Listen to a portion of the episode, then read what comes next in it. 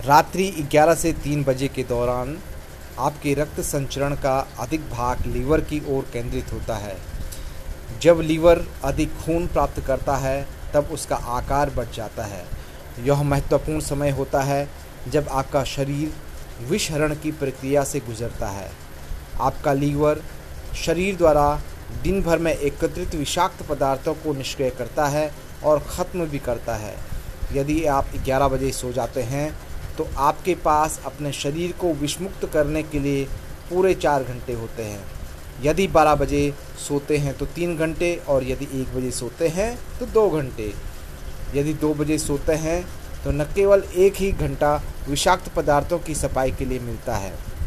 अगर आप तीन बजे के बाद सोते हैं तो दुर्भाग्य से आपका शरीर विषमुक्त करने के लिए शरीर को कोई समय नहीं मिलता। यदि आप इस तरह से सोना जारी रखते हैं। समय के साथ विषाक्त पदार्थ आपके शरीर में जमा होने लगते हैं।